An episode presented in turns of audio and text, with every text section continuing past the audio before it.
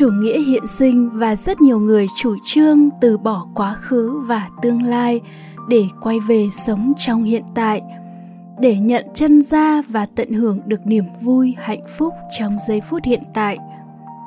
Với lời văn hoa mỹ, họ cổ suý cho giây phút hiện tại tràn đầy vẻ đẹp diệu kỳ.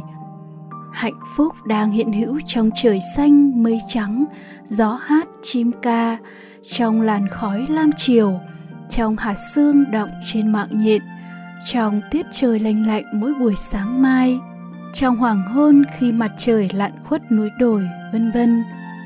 Chủ trương đó xuất phát từ tư tưởng sâu xa trong tâm thức nhân loại mà đức phật đã chỉ ra. Khát ái tìm cầu hỷ lạc hạnh phúc chỗ này chỗ kia, như dục ái hữu ái phi hữu ái, và đó chính là nguyên nhân khổ tư tưởng đó vẫn từ vô minh mà phát sinh ra, vẫn như những con cá không thể nhảy ra khỏi tấm lưới rộng lớn bát tà đạo, tấm lưới tà kiến đang bủa vây quanh chúng. Những ai đang thuyết giảng tán thán ca ngợi cổ vũ cho yêu thương thì như kinh điển đã nói là đang tán thán ca ngợi cổ vũ cho việc liếm mật trên một lưỡi dao sắc bén như lưỡi dao cạo. Tuy nếm được vị ngọt, nhưng sẽ bị lưỡi dao bén cắt đứt lưỡi chảy máu, đau đớn vô cùng. Càng ham hố yêu thương, càng ham hố vị ngọt thì vết cắt sâu hoắm.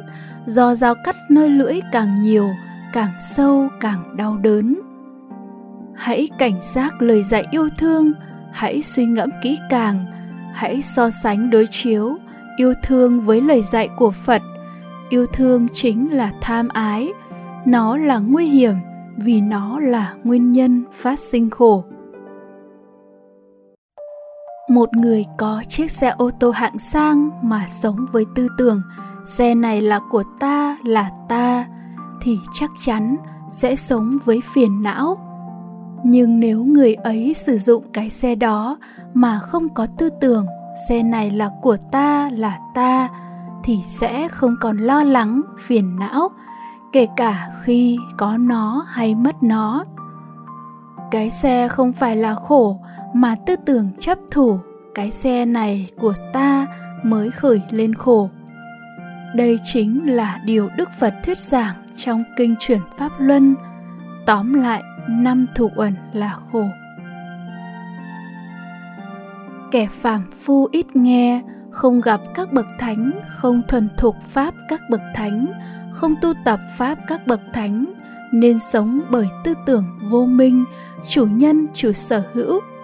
Nên cũng tu học đạo của đức phật, nhưng với mục đích làm chủ làm chủ hạnh phúc, làm chủ tương lai, làm chủ nghiệp, làm chủ nhân quả, làm chủ thân khẩu ý, làm chủ sinh giả bệnh chết nếu vẫn tu học với tư tưởng đó, cho dù giữ giới đến đâu, tinh tấn đến đâu, đè nén tâm đến đâu đi nữa, thì vẫn đang đi rất xa, ra khỏi lời dạy của đức phật.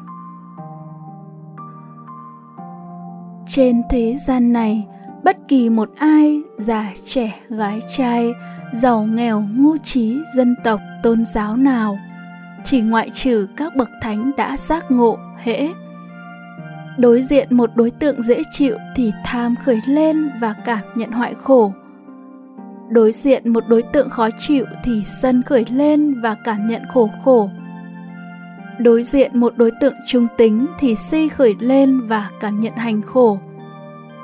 Đây là sự thật phổ quát là chân lý, là sự thật về khổ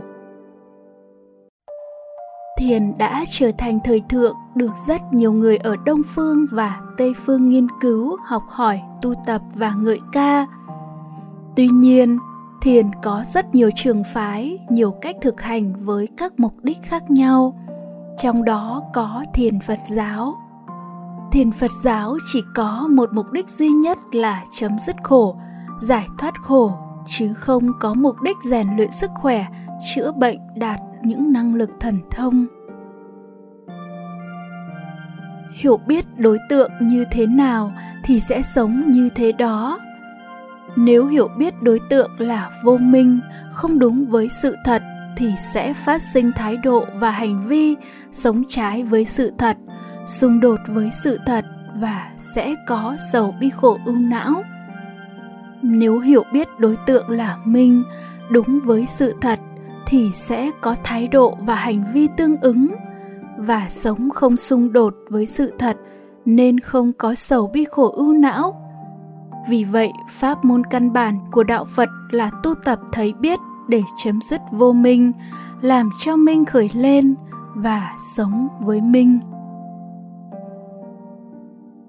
Tham ái vị ngọt, niềm vui, hạnh phúc, lạc thú thế gian là động lực phát minh, phát triển của nhân loại nhưng nó không đưa con người tới giác ngộ và giải thoát, mà nó đưa con người đến nô lệ và tự hủy diệt.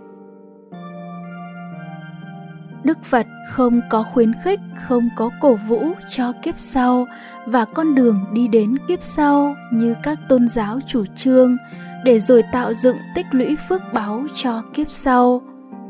Cái quan trọng mà ngài giảng dạy và khuyến khích đệ tử thực hành là gì? Đó là thực tại không có kiếp sau, và con đường đi đến thực tại không có kiếp sau. Người phật tử tin sâu nhân quả bằng văn, tức nghe giảng hoặc tự mình đọc sách, bằng tư, tức tư duy về điều đã học, bằng tu, tức thực hành bát chánh đạo, để thấy biết như thật nhân quả thế gian, tức sự vận hành của lộ trình tâm bát tà đạo và nhân quả xuất thế gian, tức sự vận hành của lộ trình tâm bát chánh đạo. Tất cả những tội ác và khổ đau trên cõi đời này là do tham ái vị ngọt. Vị ngọt được nói đến trong ngữ cảnh này là niềm vui, hạnh phúc, lạc thú ở đời.